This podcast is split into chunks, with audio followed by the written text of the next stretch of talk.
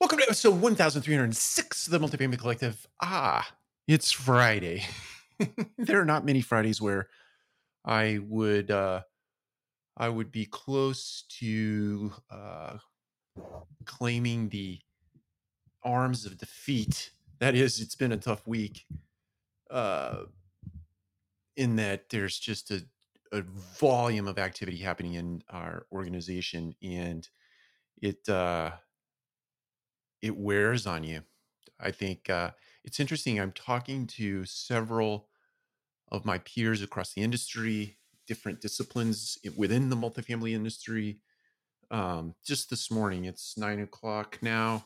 Uh, just this morning, let's say seven, right before eight o'clock uh, Eastern time, I was talking on the phone with somebody, and uh, it seems like in the last couple of weeks that there's just been a flurry of activity happening in organizations uh, from vendor partner side to other property management companies uh, to demands from consumer experience uh, team member uh, situations and scenarios and it's just uh, it just reminded me i woke up this morning and i start every day with uh, a prayer of gratefulness and thanksgiving um, but my mind quickly flooded with the the uh, things that I have to get accomplished myself, uh, both personally and professionally today, and caused me to think I may have to work into the weekend to get myself caught up from last week, the flood of activity that is happening.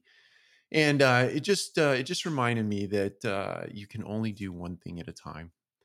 You write down all the things that need to be accomplished, uh, whether by you or through other people, and you write them all down and you just get started. Um, if you need to tear a project apart, break it down into its smaller pieces, component pieces, so that you can uh, engage others to assist in getting larger projects done, and or if there are things that are uh, only accomplished by you, you have to break those things down if they're big.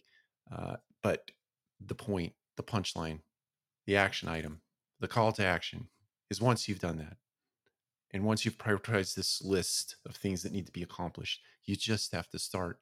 You can't get overwhelmed. You can't get distracted by procrastination.